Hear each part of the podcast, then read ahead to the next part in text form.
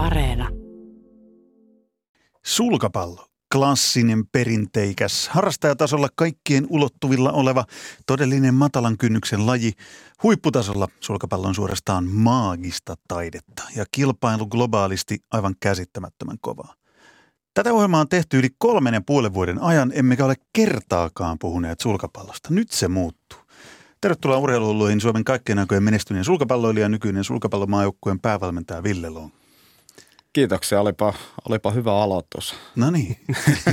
Että on ilmeisesti kuunnellut ohjelmaa, koska muuten olisi laittanut palautetta, että eikö, eikö sulkiksesta puhuta ollenkaan. No se vähän särähti korvaan, mutta muuten toi, että maagista. No eikö se ole? On, on, se on maaginen laji. Tervetuloa myös yksi maailman vakiovieraista, jota sanomien erikoistoimittaja Pekka Holopainen. Ja pakina on totta kai myös luvassa. Kirjailija Minna Lindgren käsittelee uskoakseni sulkapalloa jostain ihan muusta näkökulmasta kuin me kolme täällä.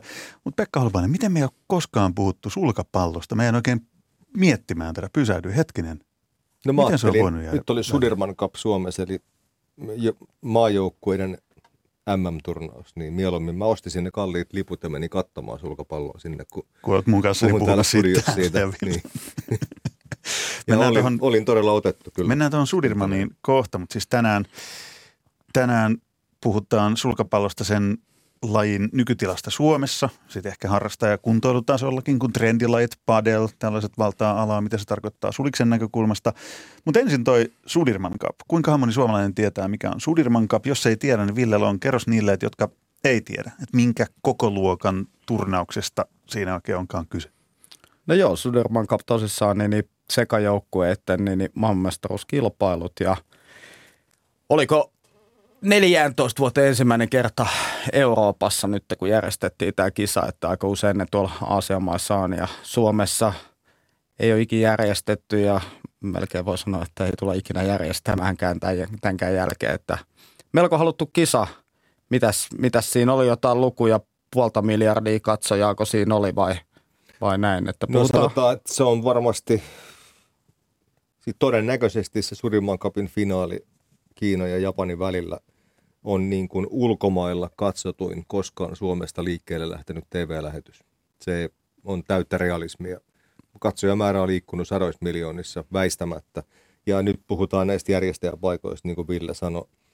Jakarta, Peking, Kanton, Qingdao, Kuala Lumpur, Dongguan, Nanning – ja tietenkin Vantaa. No se menee siihen hyvin listaan mukaan. maailmankartalle. Se mikä muukaan paikka Eli voisi Vantaa, olla. Vantaa sai sen, koska Kiinan Suzhou, tällainen 11 miljoonaa asukkaan pikkukaupunki, kaupunki, niin ei tämän vallitsevan pandemiatilanteen vuoksi sitä järjestänyt. Ja Vantaa – Tämä oli aika monen lottovoitto kyllä suoraan sanottuna. Oli lottovoitto, mikä tipahti käsiin tota, neljä kuukautta ennen kisoja Joo. Suomelle. Että tota, kyllä siinä täytyy isosti hattuun nostaa Kuvi... liiton, liiton työntekijöille. Että kyllä siinä, siinä ei ole varmaan kellokorttia ihan pieni, muistettu. Pieni muist... liitto, vähän työntekijöitä. Että kuvitteellinen hattu pois päästä kyllä heille. Joo, muutamalla työntekijällä niin ei, ei ole varmaan kellokorttia tosiaan leimattu ihan aina, kun ollaan menty tai lähetty toimistolta. Että tota, mahtava tapahtuma ja järjestämisestä, niin, niin kansainvälinen liitto antoi tosi paljon niin ruusuja meidän piskuiselle Suomen sulkapalloliitolle. Mä ylistän vielä sen verran, että tässä turnauksessa esiintyi tällä hetkellä hieman toki peliään hakeva japanilainen Kento Momota, maailmantilaston ykkönen. Öö, väitän, että vuonna 2021 Suomen kamaralla ei kukaan parempi urheilija ole ammattia harjoittanut kuin Kento Momota. Ville on, onko ne? Näkyy se varmastikin näin on. Tässä saadaan aika hyvää perspektiiviä siihen, että minkälainen laji sulkapallo globaalisti oikeastaan onkaan. Se vähän niin kuin unohtaa, kun itse kuulun niihin, jotka on tämmöisiä keski-ikäisiä, keskivartalon lihavuutta vastaan taistelevia ihmisiä ja niin kuin löysin sulkapallon harrastelajiksi vasta vähän myöhemmällä ja huomasin, että tämähän on ihan fantastinen tapa pitää itsestään tai yrittää pitää itsestään huolta ja sitten se on vielä pelinä niin jumalattoman koukuttava, mutta ei silloin tuo oikein miettineeksi, että hetkinen, että tämä on se laji, joka on globaalisti niin, kuin niin jotain valtavaa, että kun Vantaalla järjestetään noin Sudirman Cupin pelit, niin puoli miljardia ihmistä on ruutujen äärellä ympäri maailmaa katsomassa. Että ja osanottaja, osanottaja maiden yhteinen väkimäärä on 3,4 miljardia. No niin. Mm ei, ei, lisättävää. Mutta Millä on? Sä oot nyt, sä lopetit uras 2017 Kyllä. ja aika nopeasti oot sen jälkeen edennyt sulkapallon maajoukkueen päävalmentajaksi. Mitäs, siellä Suomen huipulla tällä hetkellä tapahtuu? Kalle Koljosta me saatiin ihastella nyt Tokion kisoissa, mutta mitä, mitä muuten kuuluu Suomen sulkapallon sinne eliittitasoon? No meillähän on siis mahtava tilanne nyt. Rehellisesti voin sanoa, että moneen vuoteen en, en, en pystynyt sanoa, että on mahtava tilanne, mutta nyt, nyt tota, Kalle hienon menestyksen jälkeen, niin, niin tietysti meillä on se ihan, ihan se kärki, kärkihevonen, niin on, on kivasti siinä ihan maailman huippujen niin kuin vanavedessä. Et odotan, odotan kyllä mielenkiinnon, minkälaiseen kondikseen ja kuinka paljon Kalle ehtii kehittyä ennen Pariisi, Pariisi olympialaisia 24. Sitten meillä on Joakki Moldorf, joka on niin kuin juuri nous, noussut tuolta junioreista sitä aikuisten sarjaa. Hänkin, hänkin junioreiden EM, EM-mitalisti.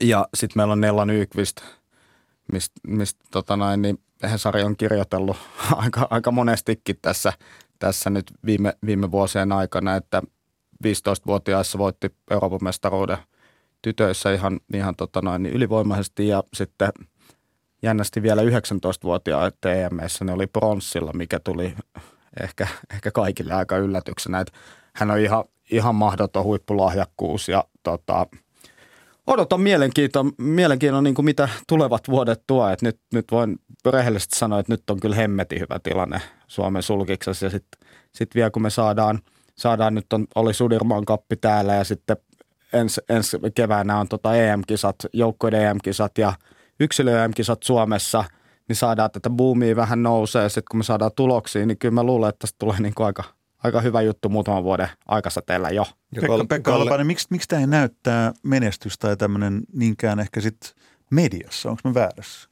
No, koska, tätä... koska tämä, mitä Ville Long luetteli, niin, niin sehän kertoo, että lajilla menee niin kuin todella Toki kova. siis kyllä Kalle Koljosen EM-kolmostila sai näkyvyyttä. No se ja, on totta. Ja matkalla sinne, niin kuin Ville kanssa puhuttiin aiemmin, niin sulkapallo on laji, jossa on todella, todella vaikea voittaa pelaajaa, joka on sinua lähtökohtaisesti parempi.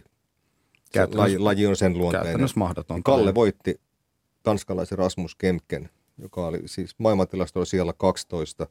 Ja ne on todella, todella kovia voittoja sulkapallossa ottaa. Mutta avataan Vil- tämä, hei. Avataan tämä, mua kiinnostaa. Ville on, miksei voi voittaa pelaajaa, joka on maailmanlistalla 10 tai 20 parhaan joukossa? Mi- mikä siinä on? Koska yhden pallonhan voi joka tapauksessa kuitenkin voittaa pelissä. Ja tätä mä oon itsekin pohtinut, pohtinut tosi paljon, että yhden pallon voi voittaa kuka tahansa käytännössä ketä tahansa vastaan, mutta sitten kun sulkis on kuitenkin prosenttipeli ja pitkässä juoksussa yksi ottelukin on melko pitkä juoksu jo, niin se, että sulla on se 55-45 pienet, pienet prosenttiedut siinä koko aika jokaisessa pallossa käytännössä sun puolella, niin kyllä ne vaan prosentuaalisesti sitten kääntyy sen paremman pelaajan, pelaajan niin hyväksi ne pallot jossain vaiheessa. Se parempi pelaaja on siis, hän on hieman monipuolisempi, hän lyö teknisesti hieman puhtaammin, hän kestää hirvittävää fyysistä kipua hieman paremmin. Siitä se koostuu hiljalleen sitten Kyllä, ottaa siis, sulkishan on peli, missä siis yritetään ottaa vastustajalta aika pois. Ja kun siinä puhutaan muutamien, muutamien käytännössä senttien erosta, se toinen ottaa sen pallon 50 senttiä aikaisemmin kuin sun vastustaja. Se joudut siihen, siihen liekaan juoksemaan sen pallon perässä. Ja niin kuin mä oon kärjestäen tykännyt sanoa, kukaan ei palloa jahtaamalla vielä sulkismatsia voittanut. Et kyllä se, jos sä, jos sä oot pikkusen aikaisemmin koko aika siinä, siinä pallossa, kun se vastustaa, niin kyllä sä todennäköisesti myös voitat sen, voitat sen matsin jos mennään Villen omaan uraan, niin yksi, mistä hänet muistetaan hyvin, vaikka se matsi ei, tullut, ei päättynyt hänen voittoonsa, on tämä Lontoon olympiakisojen matsi Leitseng Veitä malesialaista vastaan, joka otti sulkapallossa kolme olympiahopeata putkeen 08-16. Niin tuollaista kaveria vastaan, jos ei yhden kerran voittaminen, niin sä tiedät, mitä se vaatii. Ja se, niin sä voitit yhden Kyllä. Joo, joo se, oli, se oli tietysti hieno, hieno tapahtuma. Siitä puhuisin, puhuisin mielelläni kaikille, ketkä vaan jaksaa kuunnella. kuunnella. Mutta tässä tota, me ollaan. Tota, äh, joo, kaksi kertaa aikaisemmin pelasin 2011 MM-kisoissa muistaakseni. Vai, no en muista missä pelasin, mutta kuitenkin pelasin kaksi kertaa aikaisemmin häntä vastaan. Ja, ja turpaan sain niin, että tukka, tukka lähti siinä molemmissa matseissa. Ja sitten – sitten no, mä oon tietysti suoriutunut myös isoimmissa kisoissa aina niin kuin parhaim, parhaimmalla tavalla omalla, omalla tasollani tietysti. Ja tota, se, oli, se oli kyllä hieno matsi, että tietysti hänellä, mitä nyt Malesiassa on ihmisiä, se 200 miljoonaa. Malesia ei ole ikinä... Ei, ei, ei ihan niin paljon, vähän pienempi maa, mutta on siellä riittävästi. No kuitenkin siellä on, siellä on jonkin verran. Ja kansa, kansallislaji kyseessä. Kansallislaji kyseessä ja, ja sulkiksessa ei ole ikin voitettu olympiakultaa, vaikka, vaikka tämä kyseinenkin Chong Wei on ollut mitä viisi vuotta ainakin maailmallista ykkönen ja, ja tota, muitakin, muitakin maailman huippuja ollut, niin ikinä ei, ikinä ei olympiakultaa tullut koko kansakunnan paineet harteilla toisin taas kuin sitten meikäläisellä, että alakoirana kun pääsee juokseen, juokseen siihen, niin, niin tota, onhan se ihan fantastinen paikka pelata ja sitten vielä, sit vielä tietysti matsi viivästyi sen verran, että meidän matsi oli viimeinen tai ainoa siinä koko hallissa ja halli, halli täynnä, täynnä ja tietysti Saulikin oli siellä presidenttimme, niin tota, kyllähän se saa, saa tota lahtelaispojan niin, niin jalkaa, jalkaa niin, liikettä. Oli, jos puhutaan Lontoosta ja sehän on englantilaista keksimä peli siirtomaa upseeria ja vietettä siellä Intian auringossa. 1800-luvun. Kyllä, kyllä. Kyllä. Mutta sen tiedä, kun kysyt tästä sulkapallon mediahuomiosta, joka nyt ei ole ihan olematonta. Mä väitän, että edelleenkin sulkapallo saa sitä suurimman kapinkin yhteydessä ihan mukavasti, niin sen myönnän, että kun katseli siellä Vantaan katsomossa, niin tällaista herraseuruetta, jossa oli Pontus Jäntti, Lasse Lindelöf, Jyri Aalto, Robert Liljekvist muistaakseni ei ollut paikalla, mutta hän oli mukana siinä Suomen miesten joukkueessa, joka meni aikanaan pelaamalla tämmöiseen Thomas Cuppiin, joka on niin kuin miesten joukkueiden maailmanmestaruuskilpailu vuonna 1994. Ja se on yksi kovimpia suomalaisia joukkuetekoja globaaleissa, globaaleissa lajeissa. Niin se on totta, että silloin kun Pontus Jäntti oli huipulla, tai Liljekvist tai Aalto, niin sulkapallo oli selvästi enemmän esillä urheilumediassa siihen aikaan. Syytä, miksi näin oli, niin mä en tiedä, oliko siinä jotain uutta ja raikasta, uusi suomalainen menestyslaji ikään kuin. Se varmaan saattaa olla yksikin. Mm. Joo. Mutta Silloin... mä mietin just sitä, että kun Ville Long olit raivaamassa omalta osalta kanssa sitä, että teit niin kuin mahdottomasta mahdollista, että tämmöisessä lajissa niin kuin alussa kuvailtiin, että kuinka valtavan globaalista lajista onkaan kyse, niin siinä voi yksi lahtelaispoika menestyä. Joo, ja tietysti niin kuin se ehkä, ehkä toivottavasti sitten antoi niin kuin näkemystä siitä, että, että niin kuin kaikki on mahdollista nuorille. Nyt mikä vielä hienompaa, Kalle Koljonen otti EM-mitalin, niin kyllähän se antaa nuorille, ketkä katsoo. Nuoret katsoo YouTubesta vaikka mistä Viaplays nykyään noita matseja. Kyllähän se antaa sitä uskoa. Sitähän me tarvitaan. Me tarvitaan se hyvän kierre tähän lajiin. Että se on oikeasti mahdollista – ja ennen kuin joku sen tekee, niin ihmiset ajattelee, että ei se ole mahdollista. Sitten kun joku on tehnyt sen, niin kaikki ajattelee, että no miksei se olisi mullekin mahdollista.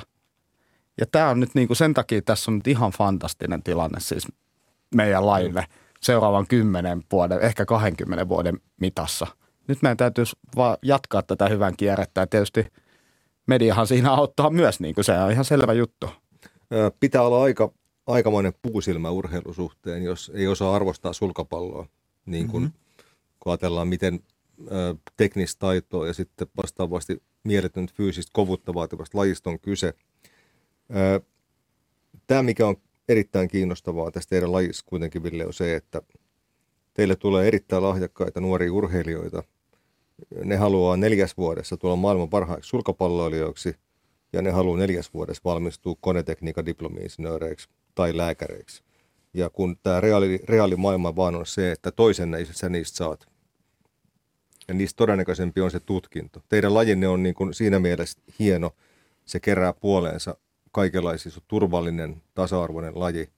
Mutta jostain syystä teille tulee hyvin korostuneesti niin tällaisia nuoria, jotka on mielettömän lahjakkaita sekä urheilullisesti että akateemisesti. Onko näin?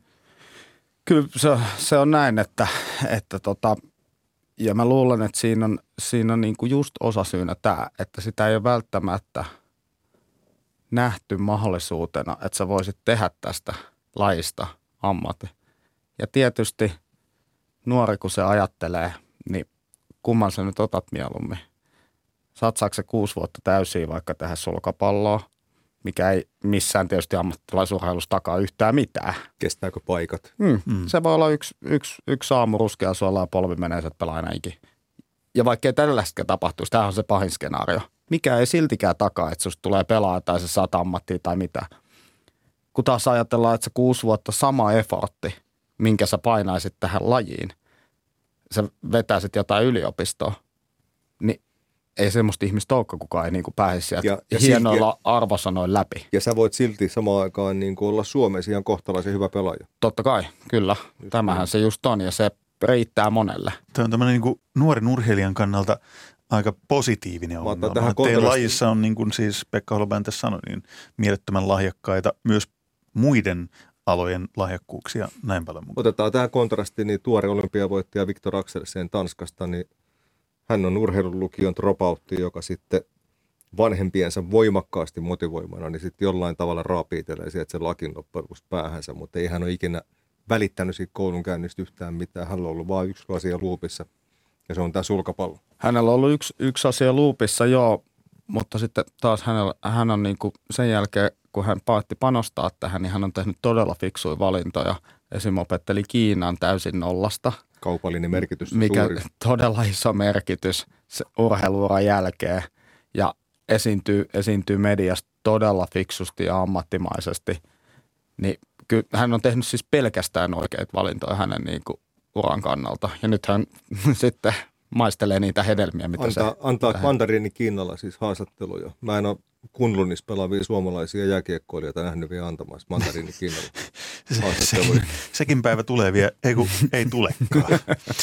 Hei, nyt puhuttiin siis sulkapallosta huipputasolla. Nyt on Minna Lindgrenin, kirjailija Minna Lindgrenin pakinan vuoro. Mä veikkaan, että Minna ottaa jonkun ihan toisen näkökulman ja se ei ehkä liity siihen, mitä sulkapallo on huipputasolla. Kuunnellaan, mitä kirjailija Lindgren on pakinassaan tänään keksinyt.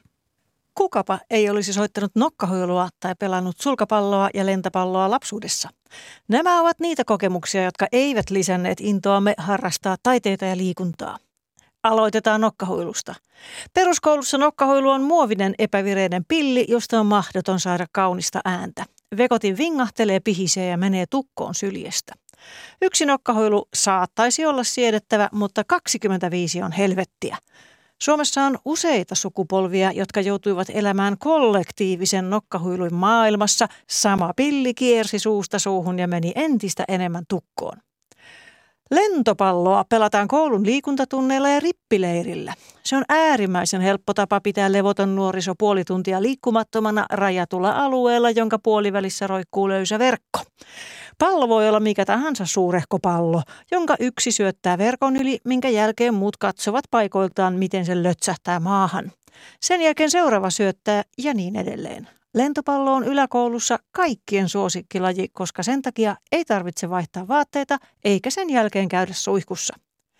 Sulkapallo on kätevä joka lapsen laji, jota harrastetaan kesämökillä.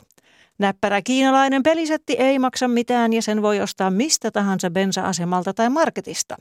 Kaksi kevyttä mailaa, pari muovista muka sulkapalloa ja löysänä roikkuva verkko. Menkääpä lapset pelaamaan pihalle sulkapalloa, sanovat aikuiset halutessaan olla hetken rauhassa ja lapset menevät pihalle. Yksi syöttää, tuuli vie pallon jonnekin koivunoksiin. Toinen syöttää ja tuuli tempaa pallon maahan ennen kuin se on päässyt verkon yli. Peli päättyy, kun ensimmäisen mailla menee rikki. Ei tule hiki, pikemminkin kylmä, koska tuuli tulee tänäkin kesänä pohjoisesta. Nokkahoilu, sulkapallo ja lentopallo ovat lapsuuden pilaamia lajeja. Kun on omakohtaisia epämiellyttäviä kokemuksia nokkahuilusta, sulkapallosta ja lentopallosta, on vaikea ymmärtää, että joku on niiden parissa ihan tosissaan ammattilainen. Että nokkahuilut ovat puisia ja niitä on kaiken kokoisia ja kaikista lähtee tavattoman pehmeä ja kaunis ääni. Että lentopallossa jokainen liikkuu ja strategia ratkaisee ja että sulkapallo on äärimmäisen vauhdikas ja tekninen sisäpeli. Näin pakinoi kirjailija Minna Lindgren, Ville Long. Minkälaisia ajatuksia herätti? No joo, nokkahuilu ainakin pystyy samaistumaan. Että, että, tota, Käsi ed- pystyy, niin minäkin. Ed- edelleen tota, noin vanhemman, vanhemman tyttären nokkahuilu on hyvässä piilossa kotona. Tottahan se on, että niin kuin huippusulkapallon tai ylipäätään kilpasulkapallon ja sitten tämmöisen läiskimissulkapallon välinen kontrasti, se on, se on valtava. Se on kaikissa lajeissa tietysti valtava, mutta sulkapallossa on erityisen valtava, niin kuin Ville hyvin tiedät. Kun alat valmentaa tällaisia harrastelijoita, niin tuossa sanoitkin, niin eihän ne osu edes palloon, kun pitäisi lyödä sitä oikein. Kyllä joo, se, sehän on yksi, yksi niin kuin haaste, miten, miten me saataisiin nämä, sanotaan nyt 200 000 ihmistä vai kuinka paljon Suomessa nyt sulkapalloa harrastaakaan, niin että saataisiin saatais niistä ihmisistä isompi prosentti, prosentti niin kuin seuroihin ja oikeasti siihen sulkapallon pariin. Mutta kukapa haluaisi, nyt kun sä harrastat sitä, sä lyöt samalla tavalla, kun sä heität tikkaa, sä asut joka kerta, se on hauskaa. Sitten kun valmentaja opettaa sulle oikein lyön, niin sä et enää osukaan siihen kertaakaan siihen palloon. Niin kukapa sitä haluaisi tulla seuraa. Sä haluat sillä omalla comfort zoneilla pelaa sitä, kun sä osut siihen palloon vielä.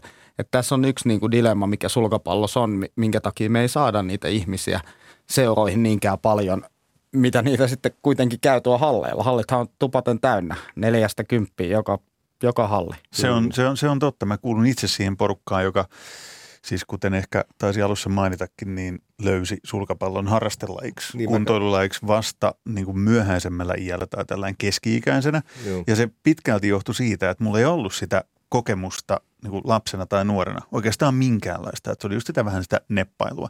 Ja sitten onneksi valitsin pelikaverikseni tässä jokunen vuosi sitten itseäni 13 vuotta nuoremman ja 25 senttiä pidemmän kaverin, joka osaa niin kuin riittävän hyvin lyödä ja sitten sai sieltä vähän niin kuin oppia, tai niin, että näin tätä lyötiinkin, että tämä olikin se tatsi.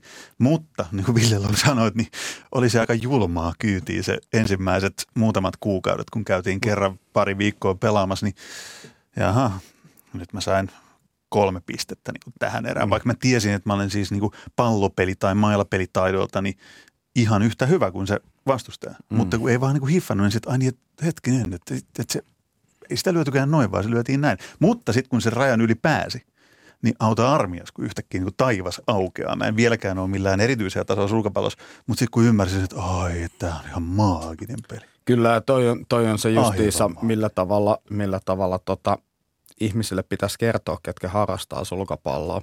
Että kun sä opit siitä pikkusen edes niitä perusteita, etkä vaan lätki samalla tavalla kuin heitä tikkaa – niin se peli muuttuu ihan täysin. Se peli muuttuu aivan totaalisesti. Se ei ole enää sama niin kuin laji edes. Kyllä. Sen, takia, sen takia mä aina niin kuin ihmisiä, ihmisille, ketkä sanoo, että no joo, sulkisi sitä ja tätä. Mä sanon, että tulkaa, tulkaa oppii perusteet. Silloin tämä niin kuin muuttuu tämä laji ihan täysin. Että, että se on kyllä, se on niin kuin sanoit, taivas aukenee silloin. Tässä asiassa täytyy nostaa puheeksi Tanska, joka on äh, Sudirman kapin alla – miesten maailmantilaston 23 parhaasta pelaajasta viisi oli Tanskasta, jossa on 5,8 miljoonaa ihmistä. Jokainen voisi päätellä, onko se kova suoritus vai ei. Öö, kysyin tätä asiaa Viktor Akselsenilta ja myös Kalle Koljoselta, jolle Tanska on myös hyvin tuttu paikka ja niin se on myös Villelle. Öö, kysehän on pitkälti siitä, että siellä ei tarvitse myydä junioripelaajille ei oota, vaan – maassa on todella paljon sellaisia halleja, jotka on pelkästään sulkapallolle pyhitetty. Toinen laji, jolla tämmöisiä löytyy valtava määrä, on käsipallo, jossa Tanska on voittanut kaksi tuoreen tämän kultaa olympiahopeeta. Sitähän ne nuoret oppii, mitä ne saa paljon tehdä. Onko tämä olosuhdekysymys Suomessa? No sanotaan siis sulkiksen niin kuin kasvattamisen kannalta on ehkä, ehkä osittain huipuista, jos puhutaan, olosuhteet on täydelliset. Me, me ei niin kuin, tarvita yhtään sen parempia olosuhteita, mitä meillä on niin kuin ihan näistä huipuista. Mutta se, että laji kasvaisi, että me saataisiin lisää ihmisiä seuroihin, vielä lisää ihmisiä halleille, koska myös nämä, ketkä ensimmäistä kertaa on paasit tulossa sinne vähän, vähän keskivartalo lihavina tulossa, että hei, päästään pelaa sulkista seiskalta keskiviikko – ei ne ihmiset pääse. Ei, ei ole siis, pääkaupunkiseudulla esim. Niin ei ole siis mahdollista mennä. Siksi me käydään noin kello 10 ja 13 välillä no, aamupäivisin, koska nim, silloin nime, on Nimenomaan, si, silloin on, silloin on vapaata. Mutta kyllä, kyllä ehdottomasti, jos me halutaan kasvaa, niin pitäisi, pitäisi saada enemmän. Siis kenttä, kenttiä pitäisi saada vaan enemmän. Se on hyvin yksinkertaista. Ja nyt ei puhut mistään palatseista. Tanskassakin ne on varsin askeettisia areenoita, niin kuin Ville tietää. Sulkishallin rakentaminen ei ole kauhean, kauhean tota, seinät maalaat vihreäksi, laitat, laitat viivat lattiaa ja katsot, että siellä on vähän, vähän lämpöä edes sinne. Ja riittävästi huonekorkeutta. no se, se, no on. se on se ainoa, mikä, niin. mikä tietysti niin kuin aiheuttaa se haasteen, että korkeutta pitää olla. Eli olosuhteet siinäkin niin kuin harrastajatasolla, harrastajatasolla vaatii, vaatii kohennusta, mutta hinnasta se onneksi ei ole kiinni. Ainakin Helsingissä vielä lyhyesti tähän, niin eräässä kunnallisessa hallissa, jos käydään pelaamassa, niin 3 euroa 50 senttiä ja sisään pääsee ja voit pelata niin Se kauan kuin tykkää. kenties. Kyllä. Joo. Ja nyt kun mä sanon tämän, niin siellä on niin kauheat jonot, että me ei päästä enää aamupäivisin siinä pelaamaan. No kunhan ette tule 9 ja 11 väliin, koska meillä on siellä silloin treenit. No mä oon. Siellä itse asiassa oli Anu Nieminen veti treenejä joskus viime vuoden vai sitä edellisen vuoden. Joo, joku, joo. joku tänään kohta. Muistan. Eli me ollaan huippujen seurassa. Halleluja. Sen verran, mutta täytyy sanoa, että ei tässä huippusulkapallossa, joka kaikkein huonosti on tehty. Että Suomella on joka kerta, kun tämä laji on ollut olympiaohjelmassa, niin Suomella on ollut myös siellä pelaaja tai pelaajia jopa. Että ei tämä nyt ihan vihkoon ole mennyt. Ei olekaan, ei, ei olekaan, mutta me halutaan, siis ehdottomasti me halutaan enemmän. Lisää. että, että siis me halutaan lisää, koko aika me halutaan lisää. Että tietysti niin kuin me, me myös se niin kuin, se on realismi, että muut maat menee eteenpäin ihan pirun kovaa. Jos me pysytään samalla tasolla, me jäädään jälkeen ja tämähän toimii kapitalismia ja kaikkiin muuhunkin, muuhunkin asioihin, että jos sä pysyt paikallaan, niin muut menee ohi. Et Nyt- pakko meidän on päästä eteenpäin. Nyt mä haluan esittää Villelle tämmöisen kysymyksen, jossa hän saa tavallaan irtautua maallisesta todellisuudesta ja haaveilla. Oho, oho. Ää, Nyqvist ja Oldorf kuuluvat lahjakkaimpiin nuoriin urheilijoihin Suomessa, kaikki urheilulajit huomioiden. Ää, Kuitenkin on selvää se, että mikäli ura jatkuu tuossa ruskeasuolla pääasiassa, niin heistä ei tule maailman parhaita pelaajia missään nimessä. Jos sä Ville saisit, et sulkapallo kuninkaana, vaan diktaattorina rakentaa näiden kahden nuoren uran heiltä mitään se kummemmin kyselemättä, niin tuota, mitä tehtäisiin? Miten, miten taattaisiin sellaiset olot, joissa he, heillä olisi aito mahdollisuus tulla maailman parhaiksi pelaajiksi? Joo, ää, Nyt saa visioida. nyt saa visio. He, he todellakin ovat, ovat niin kuin lahjakkaita ja todellakin heillä on niin kuin mahdollisuudet molemmilla ihan minne vaan. Et nyt, nyt tämä vaatii oikeita ratkaisuja. Ää, mitä ratkaisuja mä ehdotan, mä en osaa sanoa, onko ne oikeita. Mä tietysti omasta mielestäni ajattelen, että ne on oikeita. Ää, mutta, mutta he on myös aika eri tilanteessa. Jokkin pelaa nyt jo aikuisten sarjaa. Nella on, Nella on 15-vuotias nuori tyttö tulossa vasta aikuiseksi muutaman vuoden päästä. Ähm, niin siinä on aika eri myös tilanne. Joakimin toki niin kuin täytyy, täytyy tässä vaiheessa etsiä, etsiä lisää parempia vastustajia. Mitä se sitten tarkoittaakaan? Tarkoittaako se muuttoa johonkin vai tarkoittaako se, koska perusduuniin se pystyy edelleen. Sulkis, sulkis on siis, se on sillä tavalla, että siinä, se on kuitenkin sitä perusduunia tosi paljon ja se on fysiikkalaji. Sun pitää fysiikka saada niin rautaiseksi, että sulla on edes mahdollisuus haaveilla mistään. Jokkimilla on mun mielestä tilanne, että hänen pitää kehittää fysiikkaa. Vielä ei ole niin kiire saada sitä huippupelivastusta ennen kuin se fysiikka on niin kuin siellä, siellä niin kuin missä sen kuuluu olla. Nella taas, Nella taas ää, hänen kanssa pitää olla siinä mielessä varovainen, että hän on nuori tyttö, että sä et voi ehkä vielä lähteä rakentaa niin kuin fysiikkaa, voimaa tai tällaista, että et, et hä- hänelle ehkä enemmänkin olisi se, että koitetaan saada sitä peliä valmiimmaksi. Jokkimin taas peli on aika valmis, mutta se fysiikka erottaa sitten niistä, niistä oikeasti isoista poista.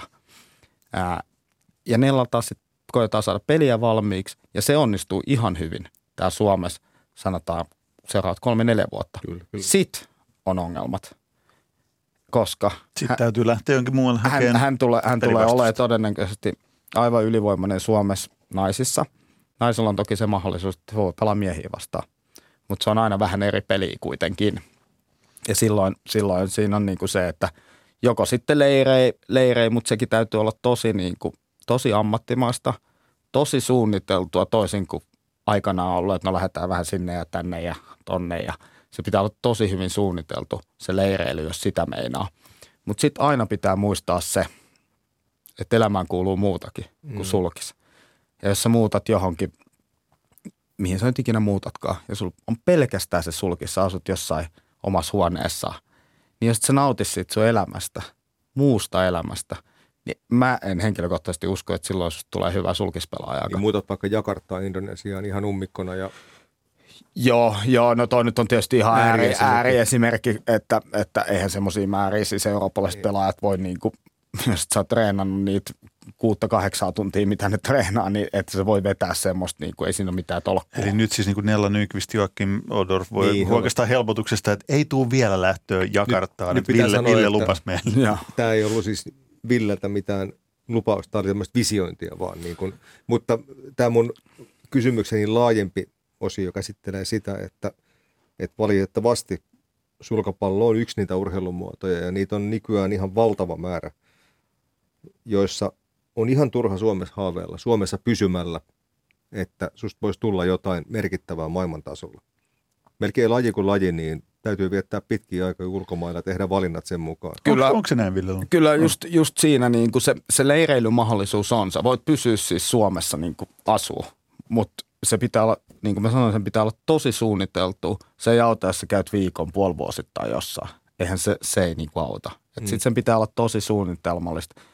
Kaksi kuukautta jossain, kuukausi jossain. Sitten sä tuut tekemään sitä perusduunia Suomeen taas vaikka kuukaudeksi. Sitten sä oot kuukauden taas jossain, että sä saat tarpeeksi erilaista ärsykettä. Sä saat erilaisia vastustajia. Siitähän tässä kuitenkin niin kuin puhutaan, niin kuin Jussikin huomasi, että hän kehittyi, kun hän pelasi parempaa vastaan. Ja sehän on se kaikista helpoin tapa sulkiksessa kehittyä. Kun saatat tarpeeksi monta kertaa paremmalta turpaa, niin kyllä se jossain vaiheessa alkaa sen verran ketuttaa, että sä löydät ne tavat, miten sä voitat sen paremman. Se on totta, sen Se mä on, se on niin kuin, Ja fysiikkahan siinä kehittyy. fysiikka kehittyy ja, ja se peliymmärrys kehittyy myös, koska sun on pakko etsiä niitä tapoja, Mm. miten sä voitat. Otetaan esimerkki. Viktor Akselsen muuttaa nyt Tanskasta Dubaihin. Liittyykö syyt sitten verotukseen vai mihin ne liittyy, mä en tarkkaan tiedä. Mutta ainakaan ne ei liity siihen, että maksaisi enemmän veroja kuin Tanskassa, se on selvä.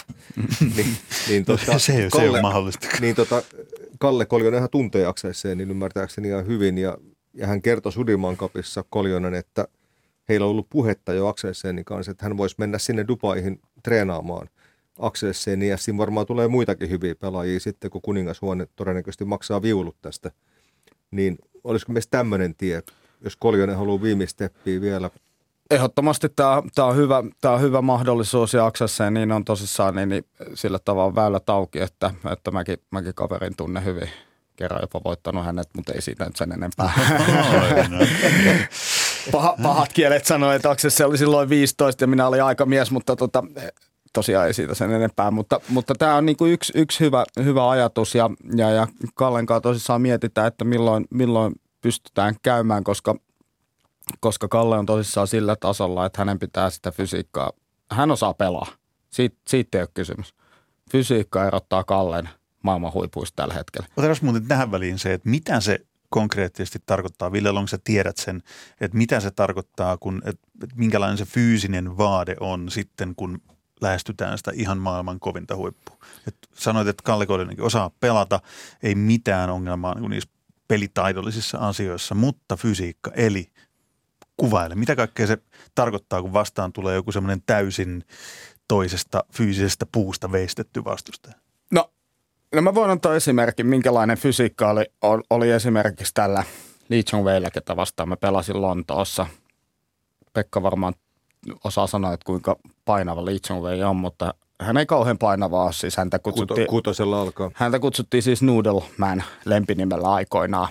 Ennen kuin hänestä tuli maailman ykkönen ja sen jälkeen kukaan ei enää viittynyt sanoa, mutta, mutta hän, hän, hänen fysiikasta voi sellaisen esimerkin antaa, että hän tosiaan kyykkäsi 200 kilolla ja juosi puolitoista kilsaa viiteen minuuttiin useita toistoja, useita kierroksia.